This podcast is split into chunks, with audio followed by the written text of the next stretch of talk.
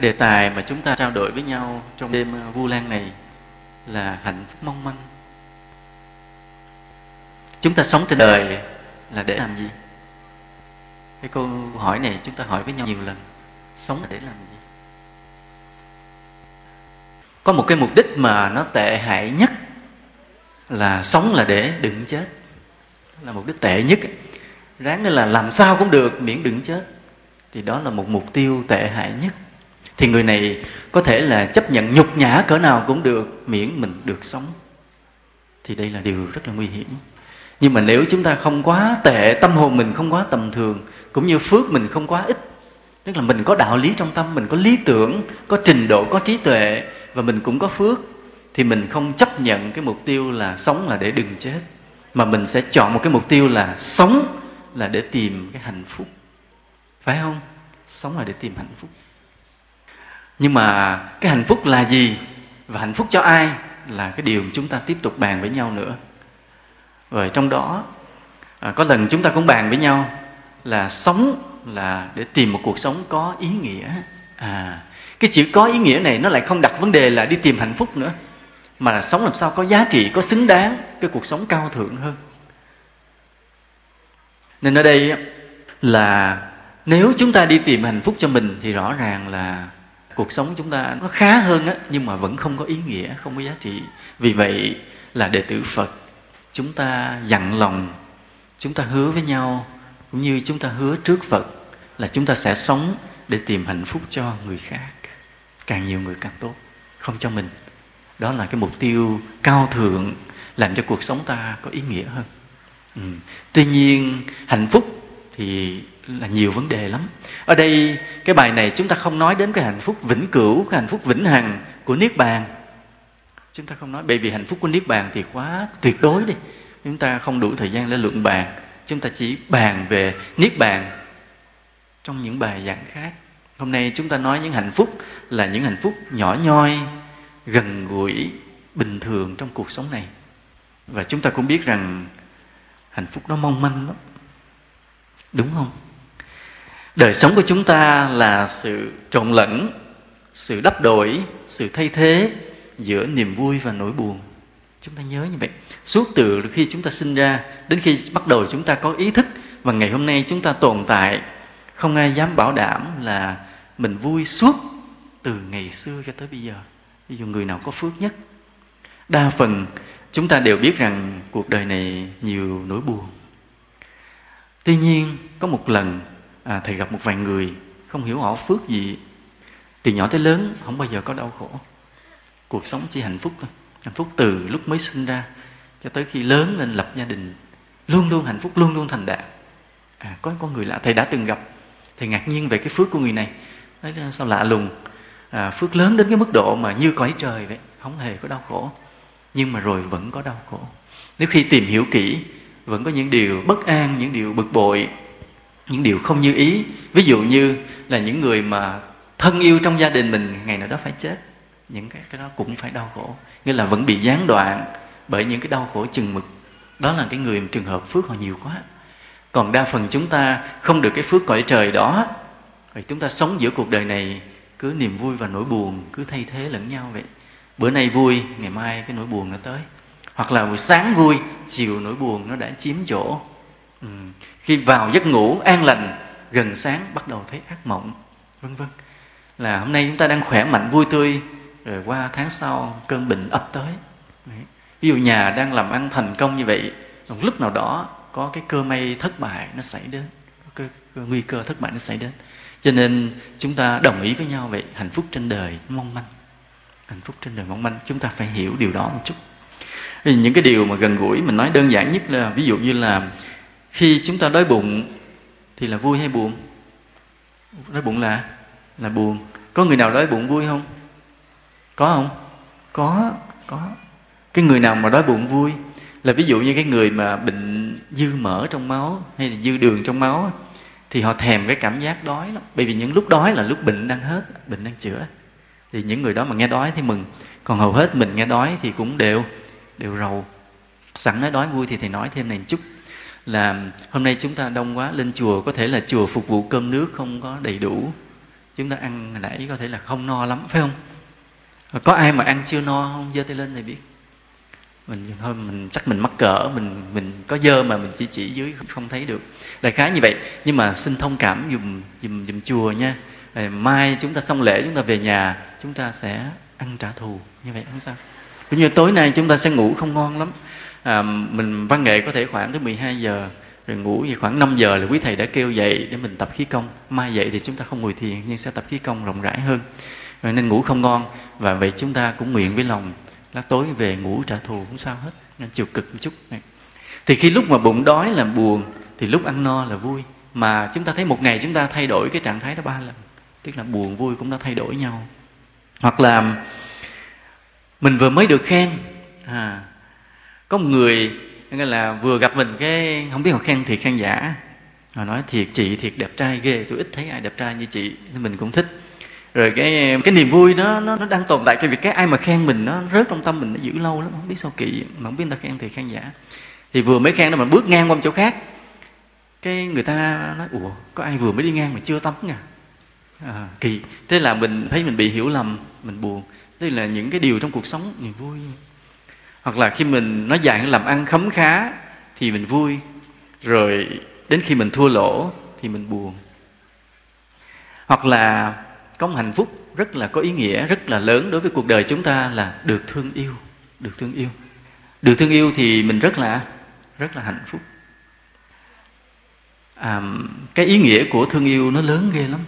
Sống trên đời này mà nếu mình không được ai thương mình khổ ghê lắm. Khổ có thể chết được có một lần à, có một người nữ tu của một cái tôn giáo khác à, đến nói chuyện với thầy. Thì cũng nói chuyện về cái đời sống của tu hành của tôn giáo của vị đó tôn giáo bạn.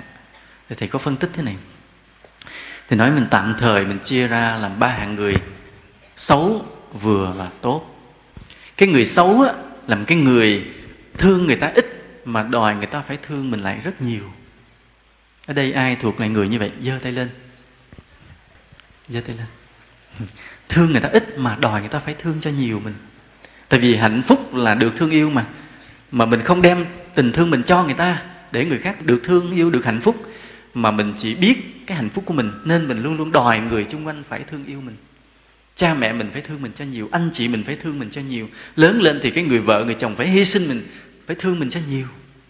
Như vậy, hoặc là chơi với bạn bè, mình đối xử tốt người ta không bao nhiêu mà lúc nào hễ người ta chưa có là mình vừa lòng mình đã giận.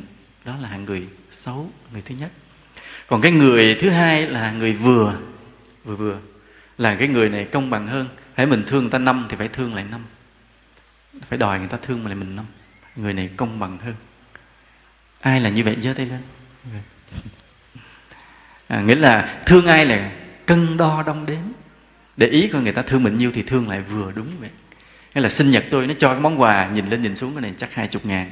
Lần sau sinh nhật nó mua món quà đúng, nghĩa là hai chục ngàn hoặc là nhiều lắm là hai chục ngàn năm trăm. Chẳng lại, không dư được, cân đo đong đếm kỹ như vậy. Đó là cái người vừa vừa, thôi kệ cũng được, để ý.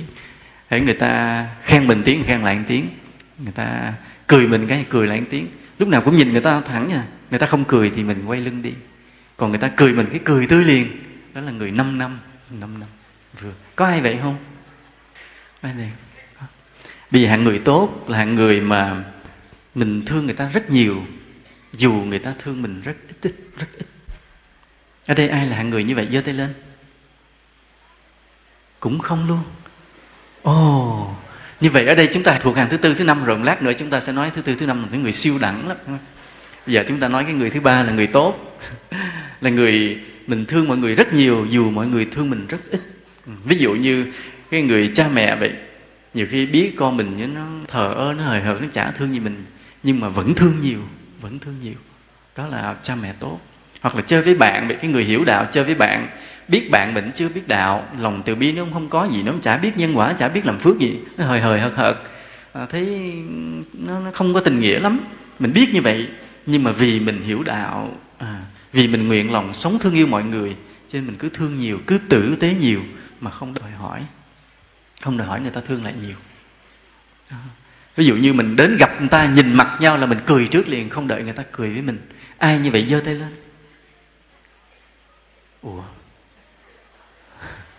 Này, vậy là đây là hàng thứ tư, thứ năm thôi, được rồi. Vậy là mình sẽ khóc trước khi người ta cười mình. Như vậy. Nhớ như vậy là vậy. Nghĩa là luôn luôn mình đưa bàn tay ra trước trước khi người ta đưa bàn tay với mình. Luôn luôn mình nhìn người ta bằng ánh mắt ưu ái trước khi người ta biết mình là ai để người ta mỉm cười với mình. Luôn luôn như vậy. Là mình đối xử người ta tốt hơn. Có khi người ta quên mình đi nhưng mình vẫn nhớ người ta.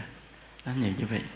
Thầy nói vậy cũng chưa chắc thầy nhớ thầy làm được biết sao không thầy? Thầy nhiều khi thầy không nhớ hết mọi người. Gặp thầy nhớ mang máng có quen. À, như có người nghe pháp. À, cũng chưa gây lộn lần nào thầy thầy cũng không nhớ kỹ. Đó là người thứ ba trong cuộc sống là như vậy rồi bây giờ thì nói hàng người thứ tư.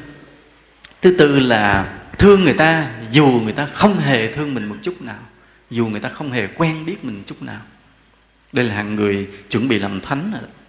Chuẩn bị làm thánh. Ở đây ai được như vậy? Ai? Ủa? Thì ta, vậy là hạng nào ta? Thôi vậy là những người ở đây đều là hạng thứ năm, lát nữa thì nói. Hàng người thứ tư là thế này nè là thương yêu mọi người mà dù người ta không hề thương mình. Ví dụ mình thương cái người hàng xóm mà người hàng xóm nó không hề biết mình là ai không nhớ mình không biết tên mình nhưng mà lòng mình luôn thương hễ người ta có chuyện là mình giúp đỡ liền. Mà mặc dù người ta chả để ý mình ta biết mình. Lòng mình luôn luôn tràn ngập tình thương yêu đối với chúng sinh. Vì sao? Vì người này mỗi ngày đều quán từ bi đều quỳ trước phật nguyện lòng thương yêu tất cả chúng sinh. À, vì cái lời nguyện hàng ngày được nhắc nhở như vậy cho nên trong trái tim mình cái tình thương nó đầy ắp à. cho nên gặp ai cũng thương được hết dù người ta chưa hề thương mình người ta đụng chuyện giúp liền không cần biết như thế nào. Những người như vậy mà đi làm từ thiện thì rất là tuyệt vời. Tại vì đi làm từ thiện tức là mình đi mình giúp những người mình chả bao giờ quen biết. Mà khi vừa gặp mặt người ta là thương liền giúp liền trao từng món quà ân cần phải thương liền. Chứ không có mà làm từ thiện vì hiếu danh. À, như vậy nên tình thương phải luôn luôn đầy tràn trong tim mình. Đó là hạng người thứ tư hạng người rất tốt giống như gần như thánh. Và hạng người thứ năm là thật sự là thánh. Đó là những người ngồi đây những người mà bốn ngàn người trước không thèm giơ tay. Thì đây là người thứ năm là những người ngồi đây đây. Là vẫn thương yêu người ta đậm đà thấm thiết dù người ta đang căm thù mình. Đó những người ngồi đây đó, phải không? Tại vì bốn hàng trước không giơ tay thì còn hàng này chứ nào nữa phải không? Đồng ý không? Cũng không luôn. Đây là hạng người mà thánh thánh hạng á. Tức là thương yêu mọi người, biết người ta đang ghét mình. Người ta đang nói xấu sau lưng mình. Người ta đang âm thầm mưu hại mình. Thậm chí người ta nghĩ đến những kế hoạch giết mình. Lòng mình vẫn thương yêu ngược lại, vẫn mong cho người đó tốt lên. Có một người đến nói mình chứ, nói cái chị A đó, tối ngày nói xấu gì nói chị là người mặt dày môi đen rồi chân đi khập khiển không ra gì rồi thứ thứ. Nói mình nghe thuật lại có thể là cái người cái người thuật mà đem đi thuật lại là cũng là bậy rồi đó. Nhưng mà có thể là người đó nói đúng đi nói thật đi. Mình nghe mình cũng cười mà mình thương luôn cả cái người nói xấu mình. Vẫn thương. Vì mình biết người ta đang tạo nghiệp nhưng mà đều cũng là chúng sinh đáng phải thương yêu nhau. Nên mình vượt qua những cái điều lặt vặt của những cái điều uh, ganh ghét oán hờn như vậy để luôn luôn tình thương được sáng tỏ người như vậy là người xứng đáng là đệ tử của phật. Người như vậy thật sự có thể làm bậc thánh ban đầu rồi đó. Ở đây chúng ta được như vậy chưa? Chắc là được, chắc là được. Thì ở đây thầy nói trở lại thế này, là vì sao mà trong đạo Phật chúng ta nhấn mạnh cái tình thương yêu như vậy? Bởi vì tình thương có cái công năng là là làm cho cái người được thương đó hạnh phúc. Ừ. khi mình thương ai là mình làm cho người đó hạnh phúc, như vậy mà hạnh phúc trên đời này thì như nãy chúng ta nói nhau nó mong manh vì sao vậy? Vì tình thương của con người đến với nhau á nó không có bền do người ta không có biết tu à, do người ta không quán từ bi à, người ta ích kỷ à, người ta còn nhiều cái tham lam nhiều cái đố kỵ người ta dễ ghét nhau lắm. Ví dụ mình đối xử tốt người ta thương mình lúc nào đó mình quên thêm cái gì một xíu người ta quay lại nó ghét liền. Hoặc là vì một cái ác duyên từ kiếp nào người ta dễ dàng ghét bỏ mình. Thì ở đây, vì con người sống với nhau như vậy, cho nên dễ làm buồn nhau, là vì dễ ghét nhau quá. Cho nên hạnh phúc trên đời là mong manh. Mong manh vì sao? Vì con người, cái tình thương của con người đối với nhau không bền bỉ. Đó là một lý do. Thì chúng ta cũng vậy. Khi chúng ta được thương yêu, chúng ta vui. Nhưng mà khi bị rời bỏ, chúng ta rất là buồn và thậm chí, có những cái loại tình cảm mà khi bị bỏ, chúng ta có thể tự tử được. Có không? Có ai tự tử vì thất tình chưa? Có chưa? Có có không có không? Giờ này đâu có ngồi đây nghe pháp. Này có ngồi đây được là ma thôi chứ. Khi được thương yêu, họ hạnh phúc chừng nào, thì khi bị rời bỏ, họ đau khổ chừng nấy, và có khi họ thấy tự tử luôn. Là cuộc sống không cần thiết nữa thì chúng ta mới thấy là con người sống với nhau, họ lệ thuộc vào cái tình cảm rất là nhiều. Cái tình cảm không phải là cơm ăn, không phải áo mặc. Mình nhịn cơm mình chết, nhịn nước mình chết, mình nhịn không mặc quần áo không được, bởi vì sống trên đời phải vậy. Vậy mà cái tình cảm là cái gì nó không quan trọng đến như mức độ đó, nhưng mà thiếu nó không được, không sống nổi. Từ khi chúng ta mới sinh ra đời. Từ khi mới sinh ra đời mà không có tình thương yêu, mình chết liền ngay lúc đó rồi. Và lớn dần lên cũng như vậy lớn dần nên hạnh phúc trên đời nó mong manh vì người ta dễ bỏ nhau quá. Hoặc là một người tu hành cũng vậy khi tu hành chúng ta nhiếp được tâm trong thiền định thì chúng ta rất là rất là vui. Nhưng mà được năm ba bữa cái tâm nó không nhiếp được nữa nó bắt đầu nó động trở lại. Mình cảm thấy buồn. À, vì sao vậy? Bởi vì không phải là khi ngồi thiền mà tâm được định là cái định đó đã bất thoái chuyển. Nhớ như vậy khi ngồi thiền không phải hệ được định rồi là bất thoái chuyển không lui lại, mà đa phần là khi nhiếp tâm được trong thiền định rồi. Vì lý do gì rất dễ, chúng ta bị thoái chuyển lui trở lại, tâm động trở lại liền. Có nhiều lý do. Lý do gì thì thầy đã phân tích rất nhiều trong những bài giảng khác, nên hôm nay không có lặp lại. Nhưng mà chúng ta nhớ, cái hạnh phúc của thiền định mà chúng ta đi tìm cũng mong manh, chứ không phải là bất thoái chuyển. Chỉ khi nào bất thoái chuyển là chúng ta được phước rất lớn công phu tu hành rất dày, đến mức độ chứng một cái quả thánh nào đó, thì cái định đó mới bất thoái chuyển. Còn bình thường là hôm nay được định, ngày mai vẫn có thể động, hoặc là tuần này được định, tuần sau mất, động trở lại. Vẫn có trường hợp đó. Nên niềm vui, nỗi buồn nếu cái vậy. Ừ.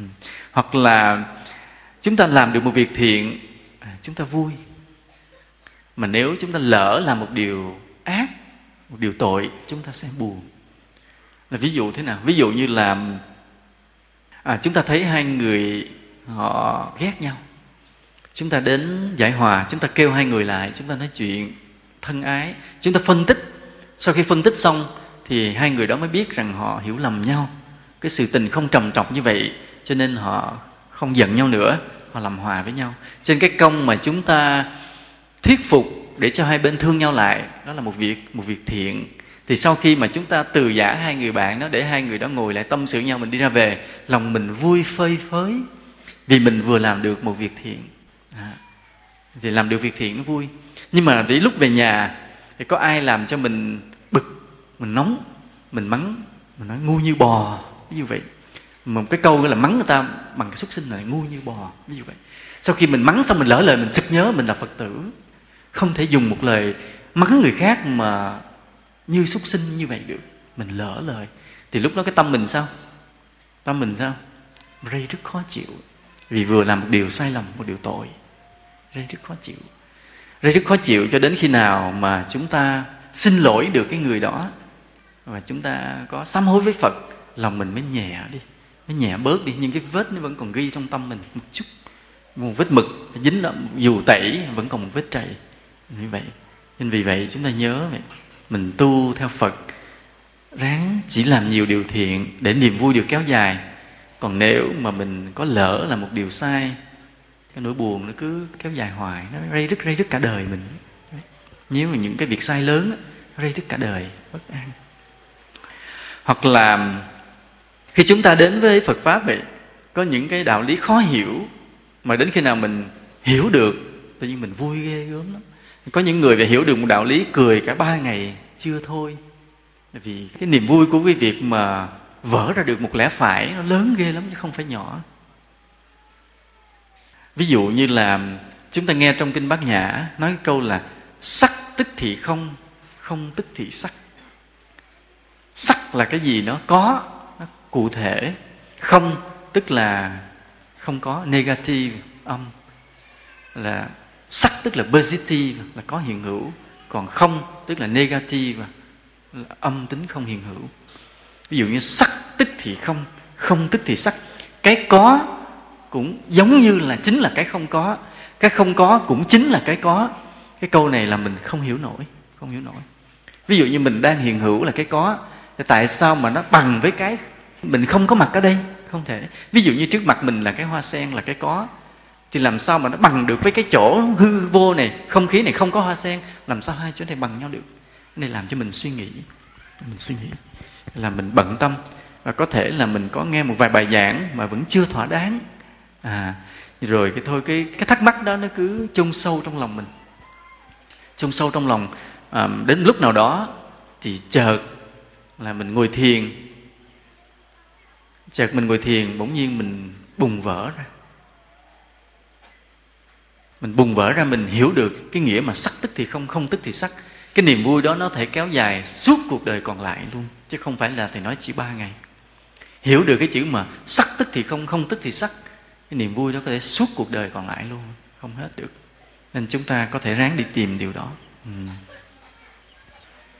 à, chúng ta thấy là sống trên đời đó ai cũng thèm khát cái niềm vui thèm khát cái hạnh phúc chứ không ai là muốn mình buồn hết nhưng mà những cái niềm vui mà chúng ta khao khát thì thường không có kéo dài.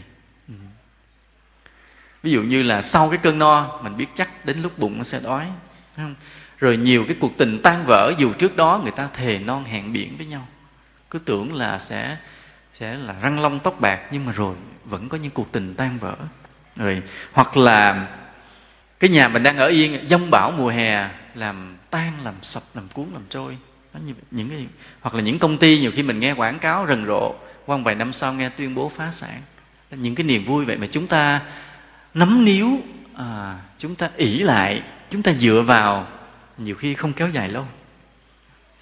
Dĩ nhiên chúng ta biết rằng theo cái luật nhân quả thì hạnh phúc chúng ta lệ thuộc vào phước nghiệp. Phước chúng ta nhiều thì hạnh phúc bền vững. Phước ít thì hạnh phúc nó mong manh.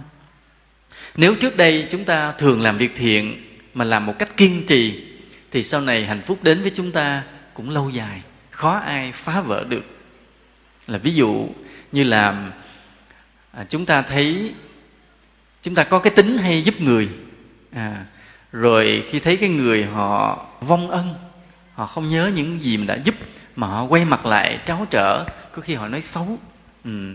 có khi thậm chí khi họ mưu hại mà mình vẫn không bỏ cái thói quen giúp người đó người này giúp được lại giúp người khác tiếp. Tức là chúng ta, những kiếp xưa đó mình làm điều thiện một cách kiên trì, một cách kiên trì, thì kiếp sau á, cái hạnh phúc đến với mình người ta phá không được. Ví dụ bây giờ của mình mình giữ cái chức giám đốc ừ. thì có nhiều người tiểu nhân họ thưa ra kiện vào để họ hất cái chức đó đi mà không bao giờ thành công, không bao giờ hất được. Cái chức đó mình giữ bền vững. Vì sao? Vì kiếp xưa vậy, dù gặp dông tố, trở ngại khó khăn nghịch cảnh, thì cái ước vọng, cái khát vọng, cái sở thích làm phước của mình không thay đổi, không làm cho người này làm cho người khác à.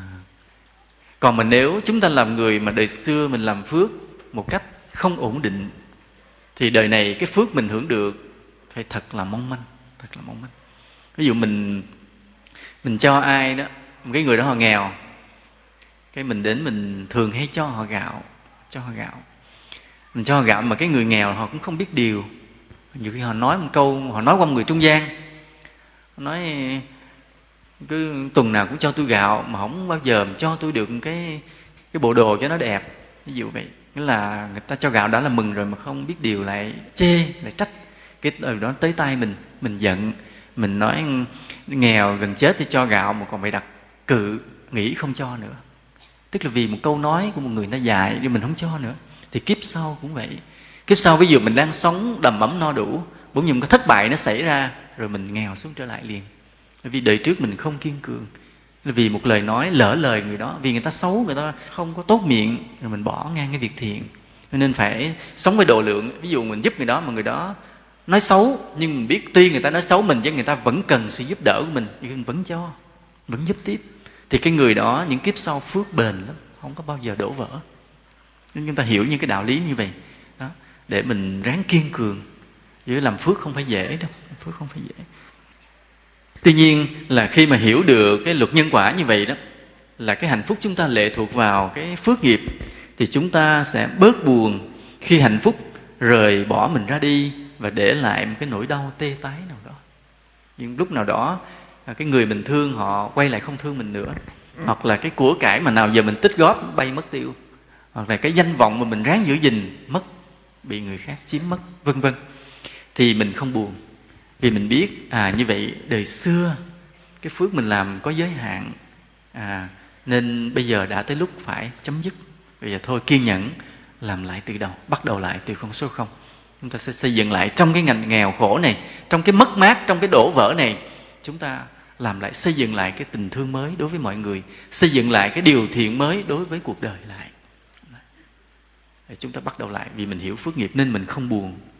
Chúng ta siêng năng làm phước để chúng ta đứng vững giữa cái thế gian bấp bênh này. Thì nói lại câu này, quan trọng là chúng ta siêng làm phước để chúng ta đứng vững giữa cái thế gian bấp bênh này. Cái ý nghĩa này thầy sẽ nói một bài khác kỹ hơn.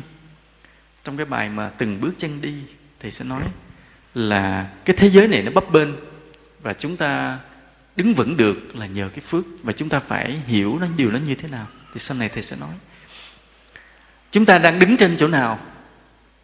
Chúng ta đang đứng trên đâu? Chúng ta đang đứng trên trên mặt đất. Xin thưa, mặt đất không bền vững. Hoặc là chúng ta đang sống dựa vào điều gì? Dựa vào tình thương yêu cha mẹ. Xin thưa, cha mẹ, ngày nào đó sẽ ra đi. Ừ. Chúng ta đang sống dựa vào tiền bạc của mình mình đứng trên đồng tiền xin thưa không chắc. Ngày nào đó có khi chúng ta mất hết tất cả. Ừ. Chúng ta đang sống chúng ta dựa vào cái người chồng hay người vợ mình phải không? Cũng không bảo đảm. Một ngày nào đó có khi người đó lạc lòng. Cho nên thế gian này vốn bấp bênh. Và để chúng ta đứng vững được trên cái thế gian bấp bênh này chúng ta phải siêng làm phước. Siêng làm phước. À, khi chúng ta biết làm phước thì tự nhiên những điều mà chúng ta thấy là bấp bênh đó, bỗng nhiên nó ổn định lại chứ chúng ta đừng tưởng là chúng ta giữ cuộc đời chúng ta ổn định bằng cái sự khôn ngoan nào. Không có không có. Không có sự khôn ngoan nào làm cho cuộc sống ổn định hết. Chỉ có phước mới làm cuộc sống ổn định. À. và khi chúng ta hiểu nãy giờ là cái hạnh phúc đến với mình nó bấp bênh nó mong manh vì bắt đầu chúng ta nhìn qua mọi người xung quanh mình. Chúng ta hiểu như vậy hạnh phúc mong manh dễ có và dễ mất cho nên chúng ta thương yêu con người xung quanh mình chúng ta biết cái hạnh phúc mà người xung quanh mình đang có đó, nó cũng mong manh lắm. Cũng mong manh chứ không có tồn tại lâu được. Nên vì vậy, chúng ta phải có một cái thái độ là chúng ta biết quý hóa từng chút hạnh phúc, từng chút niềm vui mà người đang có. Đây, cái chủ yếu của bài hôm nay chúng ta nói chuyện với nhau là chỗ này. Là chúng ta biết trân trọng, biết giữ gìn, biết quý hóa từng chút hạnh phúc, từng chút niềm vui mà người xung quanh chúng ta đang có. Chúng ta đừng làm vỡ cái hạnh phúc của người. Nếu chúng ta không làm thêm được cái hạnh phúc của người đang có thì đừng làm mất cái hạnh phúc của họ đang có. Nhớ như vậy. À, chúng ta chủ yếu là này và để làm điều này chúng ta phải có tấm lòng có thiện chí gì lắm chứ không phải không. Bây giờ chúng ta nói là đừng làm vỡ cái hạnh phúc mà người đang có. Nghĩa là làm sao? Là trước hết chúng ta phải biết là người xung quanh chúng ta đang có cái hạnh phúc gì chúng ta phải nhìn ra điều đó, chúng ta mới biết trân trọng giữ gìn dùm cho họ. Ngay câu nói này mọi người sẽ bắt đầu ngạc nhiên đó. Là vì thật ra, người xung quanh chúng ta, họ đang có một cái hạnh phúc gì đó một cái niềm vui gì đó. Chúng ta không biết. Mà chúng ta dễ đánh vỡ rồi nào không hay. Giống như giờ cái người xung quanh chúng ta đang cầm cái ly nước uống rất ngon. Chúng ta vì công việc của mình chạy vội vàng ngang mình hất một cái, rớt cái ly đó xuống đổ vỡ mà mình không có cẩn thận, không có tinh tế, không có tế nhị, không có trân trọng, không thương yêu người ta. Cho nên mình chỉ biết cái công việc của mình, cái con đường mình đang đi thôi, mình đi mình hất vỡ cái ly người ta xuống. Cũng vậy, cuộc sống xung quanh ta vậy. Những người xung quanh ta, họ có những cái hạnh phúc mong manh như một cái ly thủy tinh. Họ đang uống và ta đang giữ gìn cái hạnh phúc. Mà mình vì cái công việc của mình mình làm một cái gì đó, hất một cái, người ta mất cái hạnh phúc đó. Cho nên trước hết là mình phải biết là người xung quanh mình đang có cái hạnh phúc gì ví dụ thầy nói một cái là người ta đang sống bình yên. Đang sống bình yên. Người ta đang sống với mình hoặc người ta sống bên hàng xóm mình sống bình yên. Và người ta đều đặn người ta đi làm về nó nấu cơm tối người ta à, xem tivi rồi người ta nghe băng giảng người ta tụng kinh ngồi thiền rồi người ta tập thể dục với nhau hoặc là gia đình ta hát karaoke với nhau. Hồi xưa đó chưa có karaoke với gia đình mà có một người biết đàn guitar ôm đàn guitar hát rồi cả nhà hát theo bây giờ có mở karaoke lên, ví dụ vậy. Thì cái cuộc sống người ta đang bình yên. Đừng khuấy động, đừng gây gỗ, đừng xâm chiếm. Rồi sao? Ví dụ thế này. Ví dụ như nhà người ta đang ở bình yên á, cái mình đập cái tường rào người ta, mình lấn mình nói, không, đất này, đất của tôi. Thế là bất ổn không bình yên nữa. Là mình đang dẫm vào phá người ta đi. Nên cái mà người ta đang được bình yên, mình phải nhìn thấy mà đây là cái mình không để ý. Hay mình muốn gây ai, gây, muốn chửi ai, chửi mình đâu có ngờ rằng một cái lời gây, một cái lời chửi, một cái gây sự của mình vừa đánh hất cái ly nước người ta đang cầm người ta uống. Cuộc sống người ta bất an liền. Nên mình cẩn thận từng ý nghĩ, từng câu nói của mình. Đừng cho làm gây sự, đừng gây sự. Vì mình gây sự lên là mình lấy mất cái bình yên của người ta. Mà mình không để ý, mình đâu biết rằng cái bình yên người ta đang làm cái hạnh phúc mong manh mà người ta có. Như vậy. Hoặc là vậy, một cái đất nước mà đang thanh bình mà khi chiến tranh xảy ra thì sao? Phải nói đau khổ ghê gớm lắm. Chiến tranh mà xảy ra rồi là mất mát, máu đổ, thịt rơi, ly tán, kinh tế sụp đổ liền. Mà sau chiến tranh mà xây dựng lại cũng rất là vất vả. Cho nên vì vậy, một đất nước mà đang thanh bình thì tất cả mọi người dân phải ráng gìn giữ là vậy. Phải ráng gìn giữ. Mình mình đang sống thanh bình mình không biết đâu. Tới dần chiến tranh tới rồi mới biết khổ, mới biết sợ. Trên chi bằng bây giờ phải hiểu điều đó trước. Giống như một cái gia đình hoặc là cái người thân mình đang bình yên, họ đang đi học, đi làm, đừng gây sự để cho họ yên. Cái gia đình để cho họ yên. Thì đất nước chúng ta cũng vậy. Thì đang thanh bình, chúng ta phải biết giữ gìn, đừng để xảy ra chiến tranh. Hoặc là hai người đó họ đang thương nhau, hay gia đình đó họ đang thương nhau, thì mình đừng có chia cách, mình đừng nói xấu. Ví dụ cái hai ông bạn ông bạn a chơi với ông bạn b mà họ chơi với nhau tương đắc, họ thương nhau thì mình đừng có lại ông a mình nói xấu ông b lại ông b nói xấu ông a. Làm cho họ bớt thương nhau. Nhiều khi họ tế nhị họ không hỏi nhau để tìm ra sự thật. Họ cứ tin mình nói cái họ bớt thương nhau. Thì như vậy là mình đã đánh vỡ cái hạnh phúc của họ. Bởi vì như chúng ta nói thương và được thương là hạnh phúc. Cho nên nếu người ta đang thương nhau mình phải giữ cái tình thương đó dùm cho người ta. Biết hai người đó thương nhau thì phải biết tôn trọng. À, biết cái nhóm năm sáu người đó họ chơi với nhau rất là đẹp. Giữ gìn dùm cho họ đừng nói ra nói vào phá vỡ cái, nhóm của họ đi cái tập thể của họ đi. Phải biết giữ gìn hạnh phúc. Còn nhiều khi mình không hiểu mình không có cái tâm niệm là giữ gìn hạnh phúc người khác. Khi mà hạnh phúc trên cuộc đời này vốn là mong manh nên mình không có cái tâm nguyện là giữ gìn hạnh phúc cho người. Nên mình dễ nói bậy nói bạ mình dễ chia rẽ dễ ly gián dễ gây sự.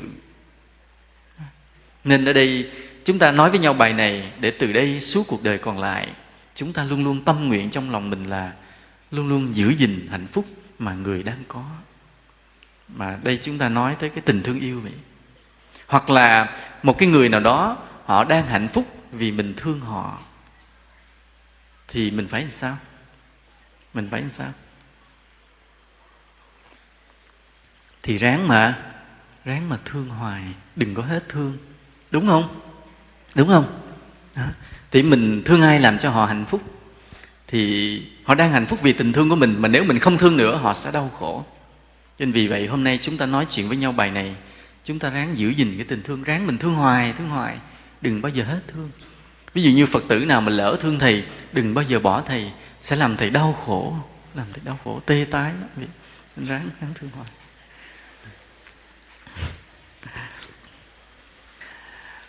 Ví dụ như là, chúng ta thấy một đứa trẻ à, nó sống yên vui trong cái tình thương yêu của cha mẹ được cha mẹ đùm bọc à, nuôi nấng nó chỉ biết lo học lo chơi vân vân vậy. Tức là nó đang vô tư đó cũng là hạnh phúc của nó đó.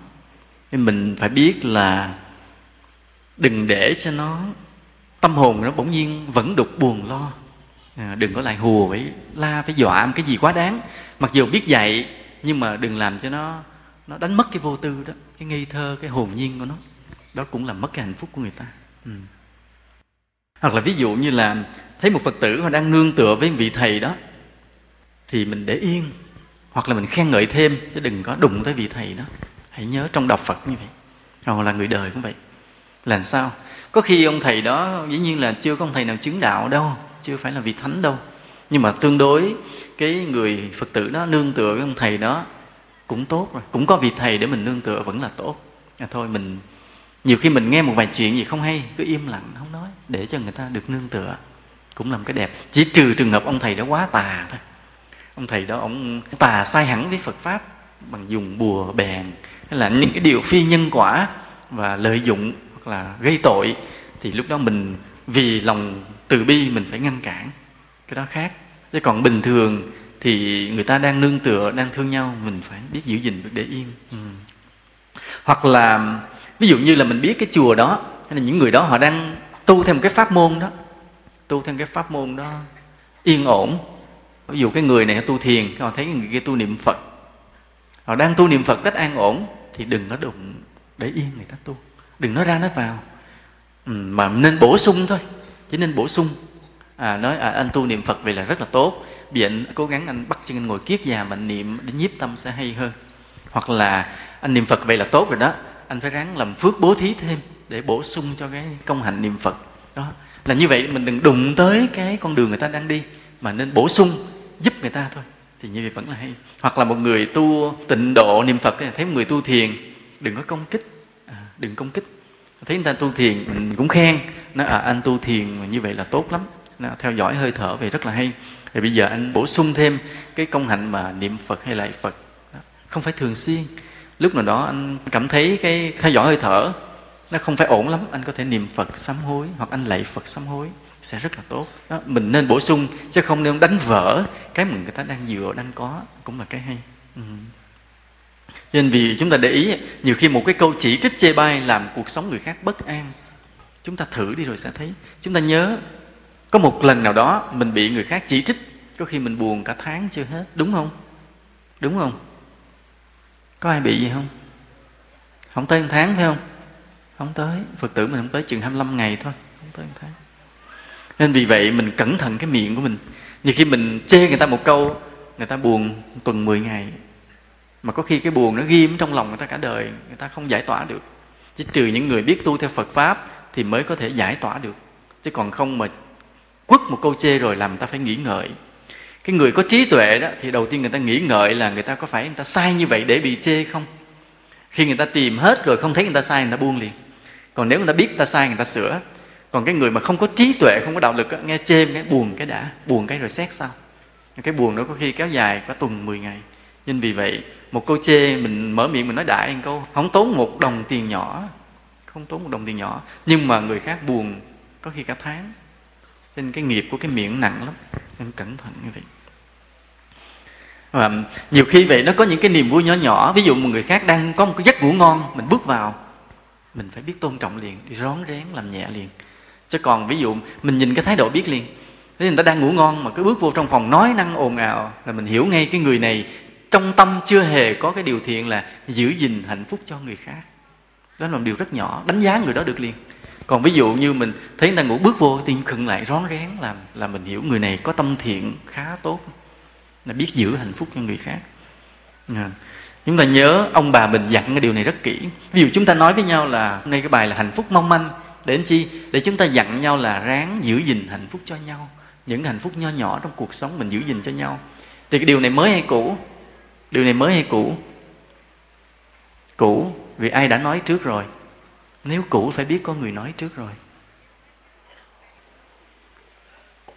Hôm nay nghe thầy nói bài này mà cho là cũ thì phải nghe ai nói rồi. Phải không? Ai? Ai? Ai đã nói điều này trước thầy? Ông bà mình có nói một câu, trời đánh tránh bữa ăn đúng không? Đúng không? Trời đánh còn tránh bữa ăn nghĩa là ông trời ông còn biết giữ gìn cái hạnh phúc của người khác, cái sự bình yên của người khác. Đồng ý với thầy không? Cái câu mà ông bà mình nói, trời đánh tránh bữa ăn á, tức là nói rằng hoàng thiên ở trên mà còn không nỡ phá cái hạnh phúc mà người trần đang có. Một hạnh phúc nho nhỏ, tầm thường, bình thường người trần đang có, huống hồ là con người với nhau. Nên khi thấy người khác có niềm vui, có hạnh phúc, hãy tôn trọng, hãy giữ gìn. Trên trong cái câu nói là trời đánh tránh bữa ăn là cả một bài học lớn, là dặn con người sống ở giữa trần thế với nhau này phải biết tôn trọng, giữ gìn, quý hóa cái hạnh phúc của nhau. Đúng không? Cho nên cái câu nãy mà nói rằng cái đề tài này thầy nói cũ là bởi vì chúng ta đã nghe trước đó rồi mà không biết ai. Không ngờ ông bà mình đã nói rồi. Đồng ý với thầy không? Đồng ý không? Biết không ừ. hồi nhỏ hồi nhỏ thầy nhớ um, có coi một cái vở kịch hài. Hồi đó thì nhớ phi thoàn cái thanh việt đóng đó thì có một cái ông địa ông thần gì ông xuống cái báo cho cái anh cái ông này. Ông này vì ông có cái hỗn với cha mẹ. Là lúc còn sống là hỗn với cha mẹ bất hiếu với cha mẹ mà ông bà mình nói bất hiếu với cha mẹ thì trời trời đánh. Cho nên có ông, ông thần ông nói tôi mới ở trên trời tôi xuống xưa tôi là bạn của anh không? Thì tôi được nghe ở trên là ông trời ông chấm sổ anh tại vì thời gian vừa rồi là anh bất hiếu với cha mẹ anh quá. Ừ. Cho nên là vào đúng vào ngày mai là sẽ trời sẽ chuyển mưa và đánh anh chết. Đó, đúng 4 giờ chiều ngày mai 4 giờ chiều ngày mai. Thì cái lúc đó phi thoảng đóng cái vai là người con bất hiếu cái qua tới bắt đầu ba giờ rưỡi là ông lấy tô cơm ra ông ăn, mà ông ăn từng hộp. Tại có nghe dặn đó trời đánh tránh quan ông ngồi ông ngồi, ông nhai hoài từng hộp từng hộp, để cho trời đừng đánh. Hồi xưa, cái kết cục sau thì thầy quên rồi, nhưng mà hồi nhỏ thì nhớ cái cái khúc đó. Thì câu chuyện đó thì cường điệu, nhưng mà để nhắc lại một cái tục ngữ của ông bà mình, rõ ràng ông bà mình đã dặn cái điều này, hạnh phúc trên đời mong manh. Và có những hạnh phúc rất bình thường, rất bình dị, nhỏ nhoi nhưng mà sống trên đời chúng ta phải thấy điều đó và giữ cho nhau, giữ cho nhau. Một cái nụ cười thân ái giữ cho nhau, một ánh mắt hiền lành giữ gìn cho nhau. Đừng để mất. Coi vậy chứ, lúc mà mất rồi thì tìm lại rất là khó. Như vậy đó là mình nói là đừng làm vỡ cái hạnh phúc mà người khác đang có. Và vì chúng ta dặn nhau thêm, nếu có thể, chúng ta làm tăng thêm cái hạnh phúc của họ. Dĩ nhiên là cái phước chúng ta lớn hơn. Mình giữ hạnh phúc của người khác là đã có phước rồi bây giờ mình khéo léo, mình làm tăng thêm cái hạnh phúc mà người ta đang có, thì cái phước mình sẽ lớn hơn nữa. Là ví dụ như thế nào? Ví dụ như nãy chúng ta trở lại là cái người hàng xóm chúng ta, họ đang sống thanh bình. Họ đang sống thanh bình. À ngày ngày họ đi làm, cái ngày thứ bảy, chủ nhật họ nghỉ ngơi, họ đi chơi. Chiều tối đến họ tập thể dục họ coi tivi gì đó vì họ chưa biết đạo phật. Thì bây giờ mình thấy họ đang sống thanh bình á. Mình nhớ là mình thêm cái gì vô đó để cho họ hạnh phúc hơn giờ ai biết thêm gì vô? Mình thêm cái gì vô, tự nhiên cái cuộc sống gia đình họ hạnh phúc thêm hơn nữa. Thêm gì? Thêm gì? Mình bỏ thêm gì vô trong cửa sổ người ta? Bỏ thêm thêm tiền, phải không? Nghĩa là mình cứ nhét nhét tiền vô cửa sổ là người ta sẽ hạnh phúc hơn. Phải không? Đúng không? Đúng không? Không đúng không? Thì mình bỏ lát mình cũng hết và mình sẽ đau khổ nếu mình bỏ tiền vào cửa sổ người ta để cho thành phúc thì mình sẽ đau khổ. Thực ra là ví dụ trong cuộc sống của người đang bình yên bình thường mình cho thêm đạo lý vào tự nhiên gia đình người ta hạnh phúc lên hẳn liền. Từ vì gia đình nó đang sống êm ấm chưa biết phật pháp chưa tin nhân quả chưa từng làm điều thiện chưa biết lại phật. Bỗng nhiên mình ngày nào đó mình lân la qua mình chơi. À, chơi mình nhớ là đừng phá vỡ người ta đừng phá vỡ hạnh phúc mình phải qua chơi lúc nào mà người ta đang thuận tiện nghe không? Nhà cho lúc người ta đang bận rộn cái gì đó, mình vô cái mình phá vỡ cái cuộc vui người ta, cái người ta lại hầm hầm, lại là đánh mất hạnh phúc người khác. Nhưng lúc thuận tiện hẹn trước, mình đến, mình chơi, mình nói chuyện, mình giới thiệu về phật pháp, nói về đạo lý, về nhân quả, vân vân. Thì bỗng nhiên có thể, tự nhiên vợ chồng người ta người ta thấy vui, người ta tin à đúng là sống trên đời này mình phải có một chỗ dựa về tâm linh. Phải biết đi chùa, biết lạy phật, rồi biết làm điều thiện, rồi họ làm thử. Cái bỗng nhiên một tháng sau gia đình họ hạnh phúc lên hẳn đúng họ thấy đúng. Là tuy bình yên rồi đó nhưng mà nếu có thêm đạo lý thì hạnh phúc sẽ tăng thêm. Thì như vậy là chúng ta tôn trọng hạnh phúc người khác và nếu có thể được thì thêm hạnh phúc cho họ. Đó là hay nhất. Ví dụ à, bây giờ mình thấy um, một nhóm người họ đến là ngồi chơi à, ngồi chơi với nhau nói chuyện khào khào thôi. Nói chuyện khào khào ngồi bên bờ suối ví dụ họ đi chơi lên núi chơi ngồi bên bờ suối nói chuyện này chuyện kia cũng không gì quan trọng lắm là họ đang bình yên, đang hạnh phúc đó. Tức họ đang nhìn cái suối chảy, nhìn mây trôi, nhìn thấy chim reo, thấy sóc nhảy, vân vân. Đó là một cái hạnh phúc. Cái hạnh phúc mà đang có, giờ mình thấy mình giữ gìn rồi, bây giờ mình thêm vô nữa. Giờ ai biết lúc có thêm gì vô hay nhất? Ai biết thêm gì vô lúc đó người ta sẽ hạnh phúc hơn. Lúc đó mình sẽ khe khẽ, mình hát bài suối mơ bên rừng thu vắng. Đó tự nhiên người ta sẽ hạnh phúc hơn liền. Đó. nhưng mà đừng hát nhiều nhạc tình quá, nghe nó oải. Mình sẽ hát nhạc đạo. Ừ. Kính lạy đấng vô thượng, ví dụ vậy. Đó. đó, chúng ta thấy nó có những hạnh phúc bình dị, mình có thể thêm được, làm cho người ta vui hơn. Không sao hết. Ừ. Ví dụ mình thấy một người đó họ đang khỏe mạnh, thì đó là hạnh phúc họ đang có nha. Người có sức khỏe là có một cái niềm vui, có hạnh phúc đó. Mình để yên, đừng phá người ta. Đừng rủ người ta nhậu để mất hạnh phúc người ta. Đừng mất cái sức khỏe người ta. Đừng rủ người ta thức khuya đánh bài, mất hạnh phúc người ta ta đang có sức khỏe là đang có hạnh phúc. Thì mình thêm vô cái nữa người ta sẽ hạnh phúc hơn nữa. Thêm cái gì? Thêm cái gì ai biết? Mình chích thuốc bổ vô thêm phải không? Mình rủ người ta tập khí công. Ừ, tự nhiên người ta sẽ hạnh phúc hơn. Bởi vì cái khí công á nó là cái trung gian giữa cái sức mạnh của thể chất và cái hạnh phúc của tâm linh. Cho nên làm cho người ta nâng cao lên cái sức khỏe mà người ta đang có và đi dần về cái sức mạnh tâm linh à, ví dụ thế này. Ví dụ bây giờ mình gặp người bạn mình họ mới mua được một chiếc xe mới. Ừ. họ ngồi họ giới thiệu với mình về xe nói về tính năng của xe. Họ hạnh phúc lắm vì họ có một chiếc xe mới. Rồi lúc đó là họ đang hạnh phúc thì mình đừng có chê nha. Ví dụ như ví dụ người ta đang khen xe người ta cái mình thọt vô một câu. Coi vậy chứ xe này không có giá anh ơi. Nói một câu là đánh vỡ hạnh phúc người ta đang có. Đừng có mình có chọt chọt cái miệng nói như vậy. Người ta đang hạnh phúc giữ hạnh phúc và mình thêm một cái vô sẽ làm hạnh phúc lớn hơn nữa. Ai biết làm sao?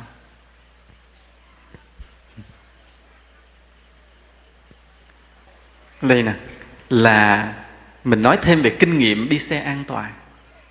À, lúc đó mình nói ví dụ khi mà quẹo phải thì sao quẹo trái sẽ có những tình huống nào?